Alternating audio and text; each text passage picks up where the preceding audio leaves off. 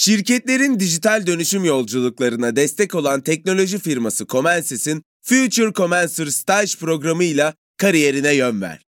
Comensys kariyer sayfasından son başvuru tarihi 22 Mart.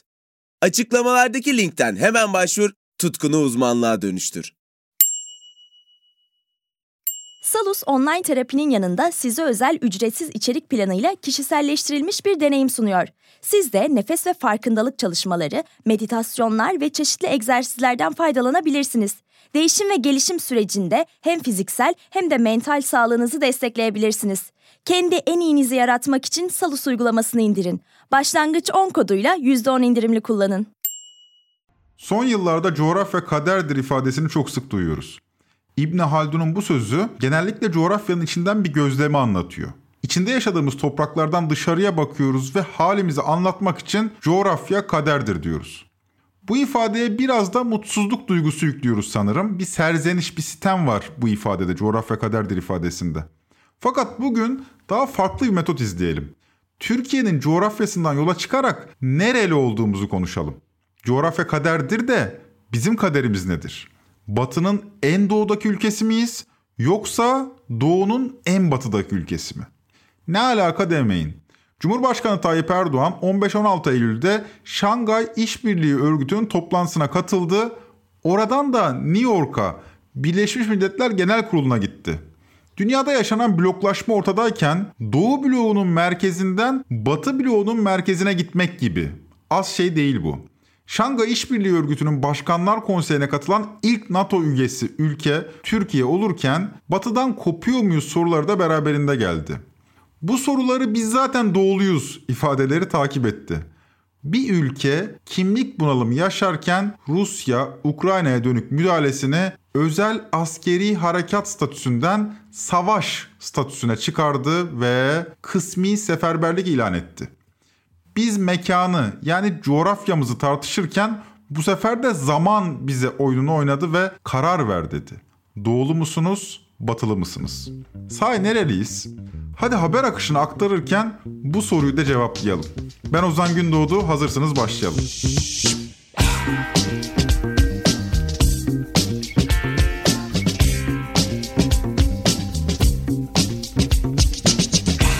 Madem doğulu muyuz, batılı mıyız diye bir büyük soru sorduk. O halde müsaadenizle biraz modern tarihimizin derinliklerine ilerleyelim. 19. yüzyılımıza. Genelde atlanır ama bizim 19. yüzyıl düşünce dünyamız pek zengin. 3. Selim ya da tam olarak 2. Mahmut'la başlayan batılılaşma yolculuğumuz orijinal kişiliğiyle dikkat çeken 19. ve 20. yüzyıl düşünürlerimizden Sakallı Celal'in de ilgisini çekiyor ve tarihe şu notu düşüyor. Bu ülkenin aydınları doğuya giden gemide batıya koşan tayfalardır. Fakat Sakallı Celal ben dahil diye devam ediyor sözlerine. Yani kendisini de içine katıyor. Burada bazı sorulara not düşülebilir. Türkiye doğuluydu da zorlamayla mı batılılaşıyordu? Yoksa zaten batılıydı da aslına mı dönüyordu? Veya Sakallı Celal haklı da olabilir. Aslen doğuluyduk da batıllaşmak gereğini mi duymuştuk? Bu sorular bundan 100-150 yıl önce aydınlarımızın kafasını bir hayli meşgul etti. Görünen o ki aradan bir asırdan fazla zaman geçtikten sonra yeniden bu soruyla meşgulüz. Nereliyiz biz? Evet, uyruğu olduğumuz devlet Türkiye Cumhuriyeti. Hatta ondan önce Osmanlı Devleti son 200 yıldır yüzünü batıya dönmüş durumda. Peki ya bizler? Bu devletin uyrukları, yurttaşları, halk? Bu toprakların insanları batılı mı doğulu mu? Devletimiz yüzünü batıya döndü de yurttaşlar aynı durumda mı?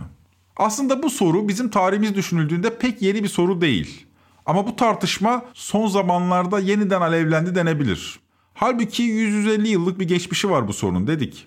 19. yüzyıl İstanbul'una gittiğinizde şöyle bir tabloyla karşılaşıyorsunuz. Balkanlardan, Rumeli'den yani batıdan doğuya İstanbul'a göç eden yüz binlerce aç bir ilaç Müslüman Türk görüyorsunuz. Kavimler göçünden bu yana batıya doğru yayılan Türkler tarihin bu kritik döneminde rotalarını tersine çevirmiş. Bu sefer doğudan batıya göç etmeye başlamışlar ana yurda doğru. Osmanlı ordusu Rumeli'yi terk ediyor. Müslüman Türkler de ordunun peşinden Anadolu'ya sığınıyor. Balkanlardaki acı dolu yıllar Osmanlı aydınını bir kimlik arayışına itiyor. Bu zamana kadar Osmanlı tebaası denen Bulgarlar, Yunanlar kendi devletlerini kuruyor ve Müslüman Türkler de İstanbul'a sığmaya başlıyor. O halde Osmanlıyız demenin anlamı kalmamaya başlıyor.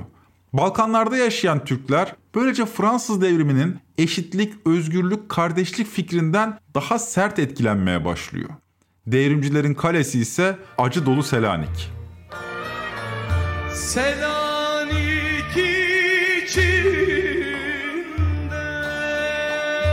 Acılarla dolu Balkan göçü geriye Rumeli türkülerini bıraktı. Selanik, Selanik, viran olasın, taşını topracığını seller alsın. Yüzyıllardır batıya göç etmiş bir halk ilk kez doğuya göç etmeye zorlanmıştı. Peki bu tersine göç nereye kadar sürecekti? Anadolu'dan da gitmek var mıydı? İşte 100 yıl önce bu koşullar altında alevlenen tartışmalarda bir kısmımız yerimiz yurdumuz Orta Asya'dır dedi, Turancı oldu. Kimimiz gözünü Hicaz'a, Mekke ve Medine'ye dikti, ümmetçi oldu. Osmanlı olmadığımız belliydi de Türk müydük, Müslüman mı? Hangisi ön plandaydı? Bu kimlik bunalımını aşabilmek büyük meseleydi ve ancak Cumhuriyet devrinde bu bunalımdan çıkabildik. Cumhuriyetçiler 2. Mahmut'tan beri süre gelen batılılaşma yolculuğuna devam etme kararını verdi. Batı medeniyetine uyumlu bir toplumsal yapı. Atatürk'ün ifadesiyle yeni vatan, yeni sosyete, yeni devlet. Bunları başarabilmek için arasız devrimler. Bu devrimlerin felsefesi olarak aydınlanma. Monarşinin ve dinin tahakkümünden bağımsız bir sosyal düzen. Bunların tümü açık, apaçık ki Batı medeniyetinin icatlarıydı. İşte coğrafi konumumuz böylece netleşti. Batı'nın en doğudaki ülkesi, yeni Türkiye. Fakat bir batı var bir de batıdan içeri bir başka batı. Bir yandan aydınlanma felsefesinin mucidi bir yandan da emperyalizmin kalesi. İkinci Dünya Savaşı Batı'nın kendi içindeki son paylaşım savaşıydı ve 1945'te sona erdi. Beraberinde başlayan Soğuk Savaş, emperyalist Batı'yı tek çatı altında toplayan uluslararası örgütleri de dünyaya getirdi. Yeni bir emperyalist bakış açısı geliştirdiler. Ekonomik entegrasyon 1947'de kurulan IMF ve Dünya Bankası ile başladı. Ardından askeri entegrasyon Kuzey Atlantik Paktı yani NATO devreye girdi. Batı'nın liderliği de değişti. Artık lokomotif Avrupa'da değil, ABD'deydi. Peki ya Türkiye? Amerika,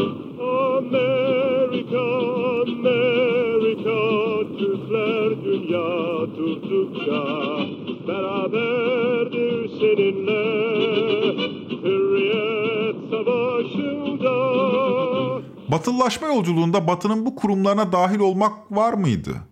Başlangıçta dikkatli fakat ardından plansız ve özensiz biçimde ilişki kurulmaya başlandı bu uluslararası kuruluşlarla.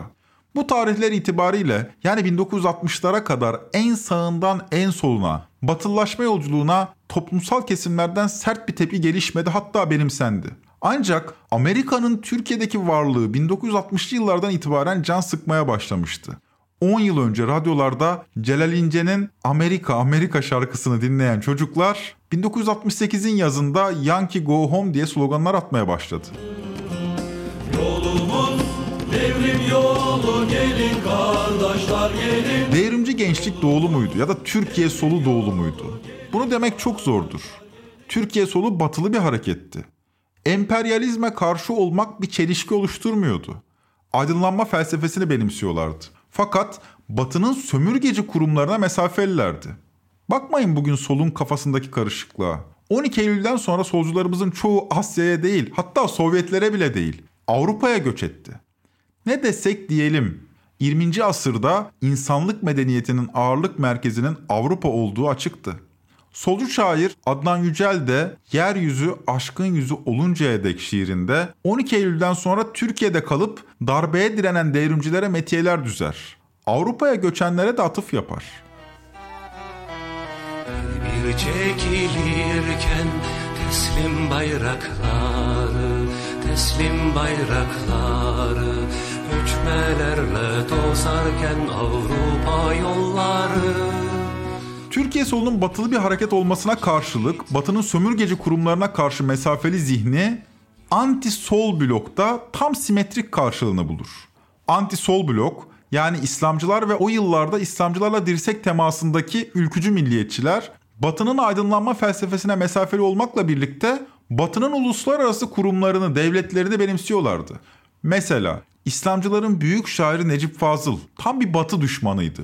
Doğulu olduğumuzu düşünüyordu. Hatta çıkardığı derginin adı da Büyük Doğu'ydu. Türkiye solun tam tersi yani. Ancak yine solun tam tersine yükselen devrimci işçi ve gençlik hareketlerinin karşısında Batı'nın kurumlarına da ihtiyaç olduğunu düşünüyordu. 17 Temmuz 1959 tarihli Büyük Doğu dergisinde şöyle yazıyordu Necip Fazıl. Amerikan politikasını korumakla mükellefiz. Amerikan siyasetini tutmak birinci yol. Amerika'dan nazlı bir sevgili muamelesi görmek biricik dikkatimiz olmalı. Bu haliyle İslamcılık orijinal bir hatta oturdu 1960'lar ve 70'lerde. Batı'yı kötülerken akla gelen Avrupa oldu. Onlar ahlaksız, Avrupalı gibi ahlaksız olmayalım vesaire. Ama Batı'yı överken, kötülerken değil, överken akla gelen ABD olmaya başladı. Batı karşıtlığı sosyal hayatta batılı ya da Avrupalı değerlerin tasfiyesi anlamına geliyordu. Fakat güç mücadelesinde Batı'yla ya da ABD ile girift ilişkiler. İslamcı metinlerde de Avrupa ve ABD farklı bağlamlarda ele alınır. Yani biz Batı diyoruz da bu Batı deyince Avrupa'yı ayrı ABD'yi ayrı değerlendirmek gerekir belki de. Her ikisi de batıdır ama Avrupa sosyal hayatı ve kültürü Amerika komünizme karşı verilen mücadeleyi temsil eder. İslamcılar da bir emperyalizm okuması yapıyordu ama onların emperyalizm yorumu daha çok kültür emperyalizmi çerçevesindeydi. Dikkat kesildikleri konu Hristiyanlaşmamak, kültürü muhafaza etmekti. Necmettin Erbakan'ın 1979'daki bir konuşmasına gidelim. Birbiriyle çarpışıyor. Bu çarpışma bugünün çarpışması değildir. Bu asırlardan beri gelen temeldeki çarpışmadır. Yüzyıllardan beri bizim memleketimizde bu çarpışma oluyor. Niçin? Çünkü Batı kültür emperyalizmi yoluyla gelip bize tesir etmek istemiş. Bir takım evlatlarımızı eğitim yoluyla vesaireyle aldatmış. Kaldığımız yeri unutmayın. Burada kısa bir ara döndüğümüzde devam edeceğiz. Alanında lider teknoloji şirketi Comensis, mühendislik, tasarım, ürün geliştirme, test mühendisliği ve bulut gibi alanlarda staj yapmak üzere 3. ve 4. sınıf öğrencilerini arıyor. 8 Temmuz'da başlayacak ve 6 hafta sürecek programa Comensis kariyer sayfasından son başvuru tarihi ise 22 Mart. Future Comensir ile akademik bilgilerini uygulamalı deneyimlerle pekiştir, tutkunu uzmanlığa dönüştür. Salus uygulamasında klinik psikologların yanında online görüşme yapabileceğiniz farklı uzmanlar da var. Çocuk gelişim uzmanı, diyetisyen veya fizyoterapist. Bu sayede değişen ihtiyaçlarınıza uygun beslenme, egzersiz ve sağlıklı yaşam rutinleri oluşturabilirsiniz. Salus uygulamasını indirin ve başlangıç 10 koduyla %10 indirimden yararlanın. Detaylar açıklamalarda ve salusmental.com'da. Şimdi yine 70'lere daldın. Niye bu kadar daldın diye sorabilirsiniz. Çünkü bugünkü siyasal kamplaşmanın izlerini 70'lerde aramak yanlış olmaz. Bugün Türkiye'nin siyasal yelpazesini oluşturan partilerin tüm genel başkanlarını bir düşünün. Gençlik yıllarını hangi yıllarda yaşadılar? Evet 70'lerde. O iklimde fikirleri oluştu. O iklimde militanlaştılar. O iklimde kavga ettiler. Siyasete atıldılar. Bugünse Türkiye'ye yön veriyorlar. 70'lerden bu yana Türkiye'nin siyasal akımları inişli çıkışlı grafikler takip etti. Merkez sağ bir büyüdü bir küçüldü. 90'larda parçalı bir yapıya büründü.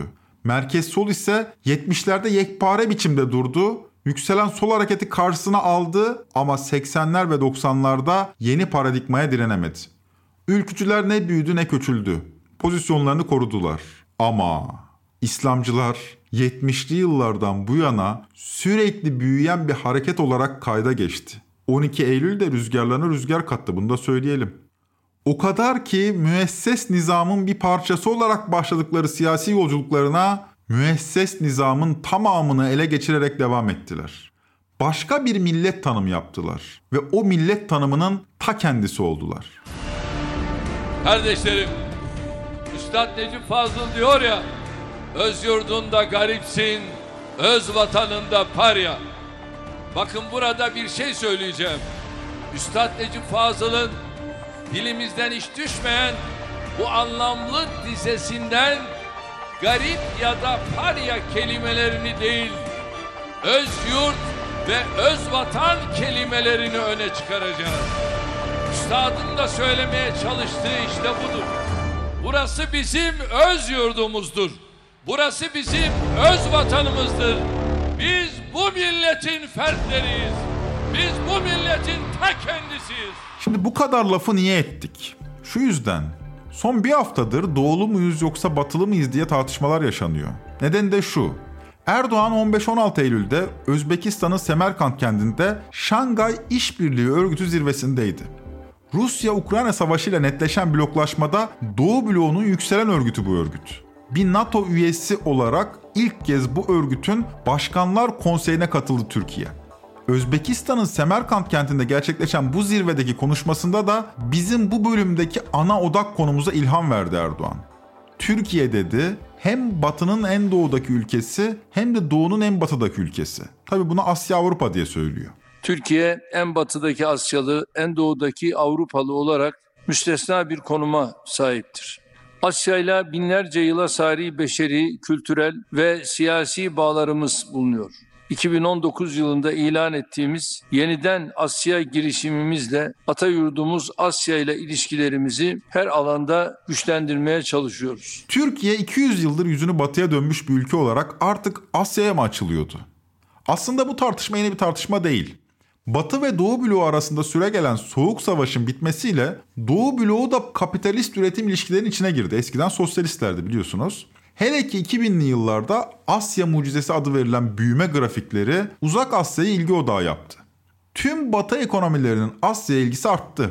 Türkiye'de de bu bağlamda Asya ile ticari ilişkiler derinleşti. Hatta bu değişime eksen kayması diyen yorumcuların karşısında değer merkezli realist dış politika savunmasını yaptılar AKP'liler.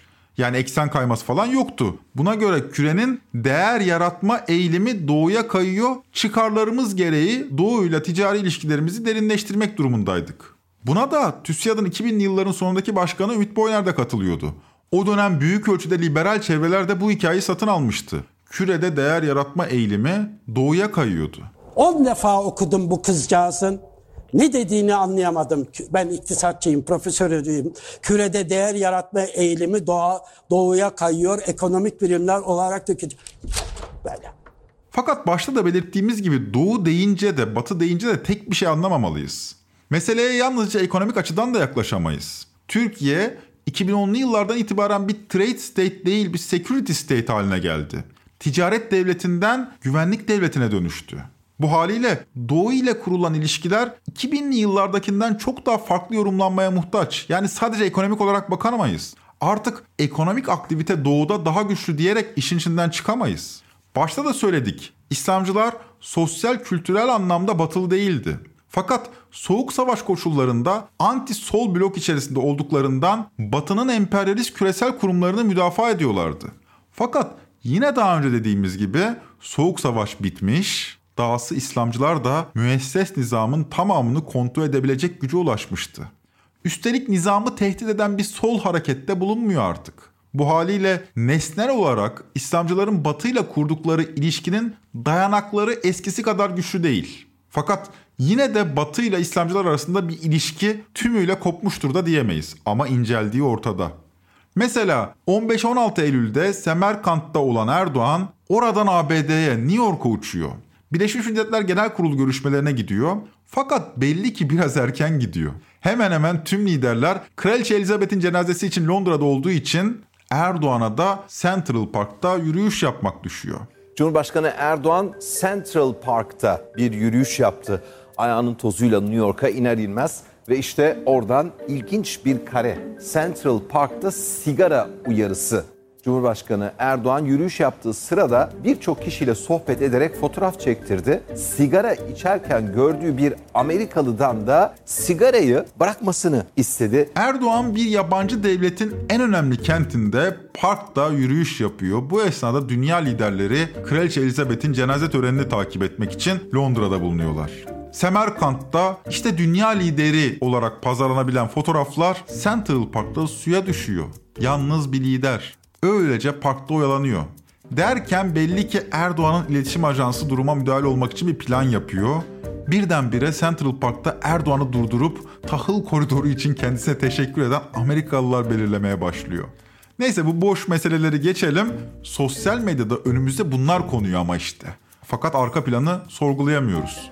Arka plana biz odaklanalım. Semerkant'tan New York'a, doğudan batıya. Batıda aradığını bulabilmiş miydi Erdoğan ya da doğuda ne arıyordu? Şangay İşbirliği Örgütü'ne bakmak lazım o zaman. Şangay İşbirliği Örgütü ne tam bir ekonomi ne tam bir askeri birlik. Bu örgütün üyelerinin büyük çoğu otoriter iktidarlarca yönetiliyor. Bu yüzden aralarındaki ilişkiler de öngörülmezliklere, sürprizlere açık. Yani liderin çok baskın olduğu, kurumların değil liderin çok baskın olduğu ülkeler.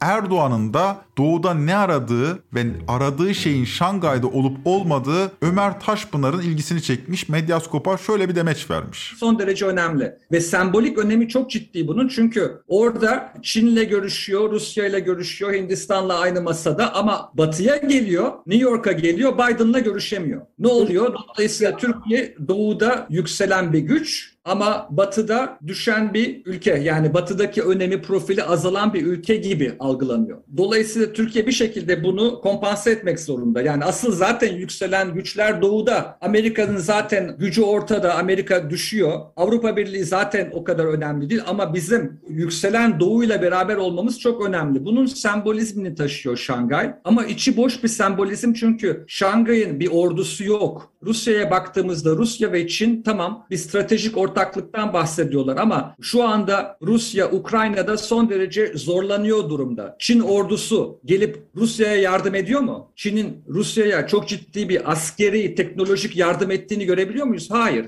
Hindistan gelip Çin'le veya Rusya ile bir stratejik anlaşma imzalayabiliyor mu? Çin'le Hindistan arasında sınırda daha iki yıl önce çok ciddi çatışmalar oldu Himalaya'da. 20 tane Hintli asker öldürüldü. Kim tarafından? Çinliler tarafından. Çin'le Hindistan arasında ciddi bir sınır sorunu var. Rusya Hindistan tarafından Şangay'da uyarıldı. Modi, Hindistan'ın başbakanı, Putin'e dedi ki Ukrayna'da yaptığınız şey yanlış. Bunu bir an evvel bitirin dedi Modi. Yani bu Şangay dediğimiz örgütün içinde henüz Hindistan, Çin ve Rusya daha beraber hareket edemiyorlar bile tam olarak. Bir ordu yok. Onu bırak ekonomik işbirliği de yok tam olarak. Yani bir serbest ticaret anlaşması da yok. Dolayısıyla Türkiye bunun içinde olmuş, gözlemci olarak olmuş veya ne bileyim başka bir konumda olmuş çok önemli değil. Bunun içinde tam olarak üye olsa bile İran'ın olduğu gibi bu Türkiye açısından büyük bir kazanım olmaz. Yani bakın doğudaki yerimiz ne kadar önemli denecek bir şey değil çünkü Şangay'ın öyle bir anlamı ağırlığı yok. Demek ki Türkiye doğuda ne bir askeri ne de ekonomik bir işbirliği arıyor. Zaten arasa da bunu bulabilmesi mümkün görünmüyor. O halde nedeni başka bir yerde aramak gerekir. Aslında mesele Biden'ın seçilmesiyle beraber keskinlik kazanıyor. Bakın şunları atlamamak gerekir. Biden 3 Kasım 2020'de ABD başkanı oldu ama Erdoğan'la ilk kez 23 Nisan 2021'de görüştü. Yani 6 ay sonra. O da telefonla.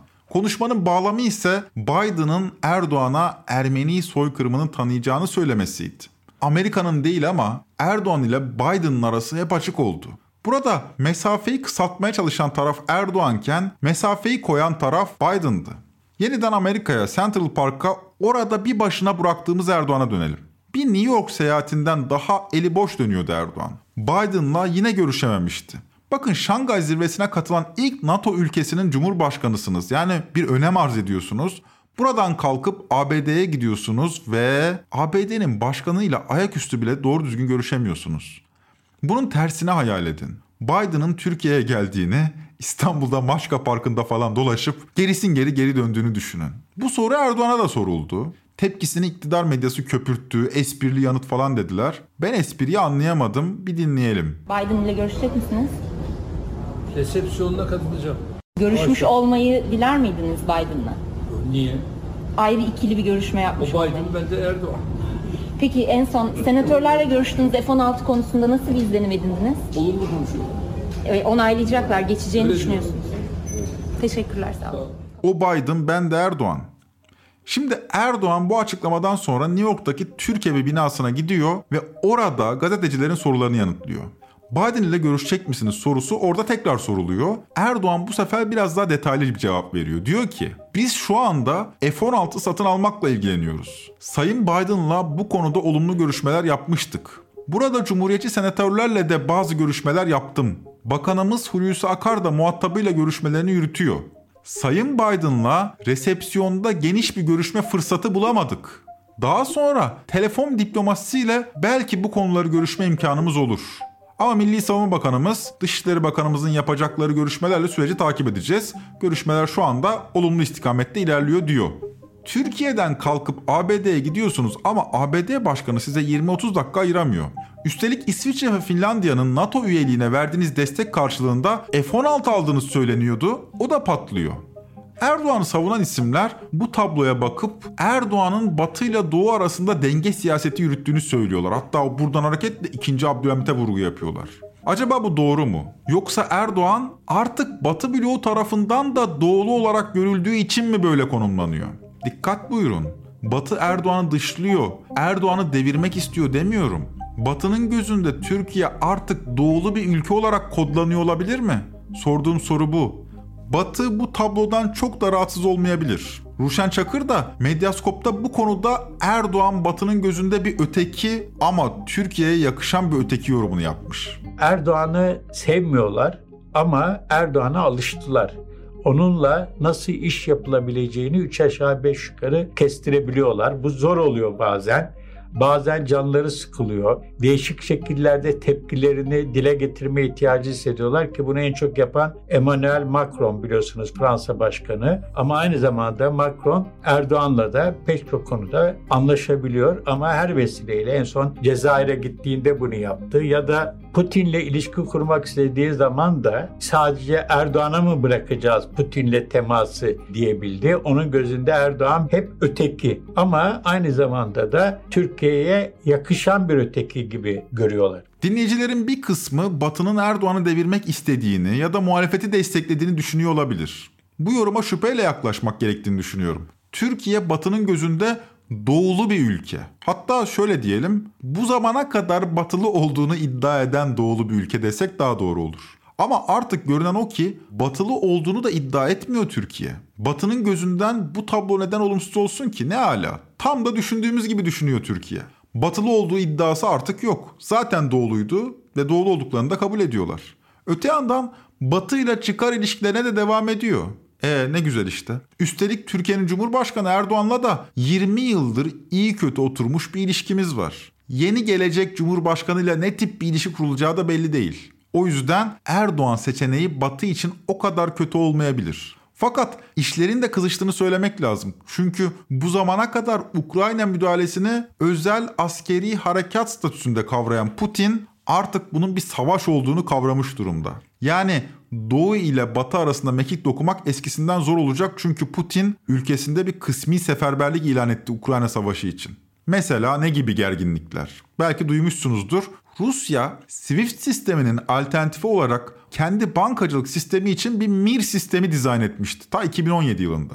Ukrayna Savaşı'nın patlak vermesiyle bizde de 3 kamu bankası olmak üzere 5 banka MIR sistemine dahil olmuştu. Geçtiğimiz hafta ne oldu biliyor musunuz? ABD'den gelen tehditler üzerine sistemdeki iki özel banka, İş Bankası ve Denizbank sistemden çıktılar. Kamu bankaları içinse görüşmeler sürüyor. Türkiye'de de bankalar bunun için entegre olmuşlardı. Fakat Amerikan Hazine Bakanlığı'ndan Hazine Bakan Yardımcısı Adeyemo'nun tehdit niteliğindeki mektuplarına maruz kaldı. Hem bankacılık sektörü hem de özel sektör ve nihayetinde bu MIR sisteminden iki özel banka çıktı demiştik. İş Bankası, Denizbank fakat kamu bankaları bunun içinde.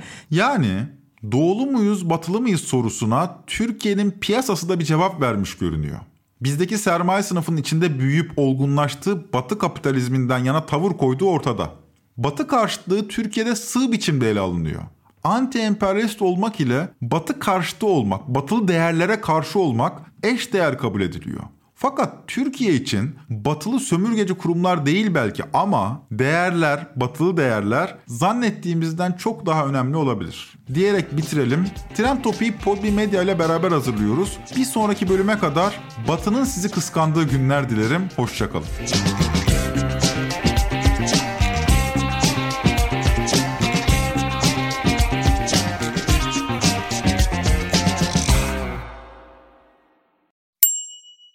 Future Commencer staj programı ile kariyerine yön ver. Comensis 6 haftalık staj programı için 3. ve 4. sınıf mühendislik öğrencilerini arıyor. Comensis kariyer sayfasından son başvuru tarihi 22 Mart. Açıklamalardaki linkten hemen başvur, tutkunu uzmanlığa dönüştür. Salus yetkin psikologları ile terapiyi her yerden ulaşılabilir kılmaya devam ediyor. Yaşam tarzı değişiklikleri, adaptasyon sorunları, yalnızlıkla başa çıkma gibi konularda online terapi desteği için Salus uygulamasını indirin. Başlangıç 10 koduyla %10 indirimli kullanın.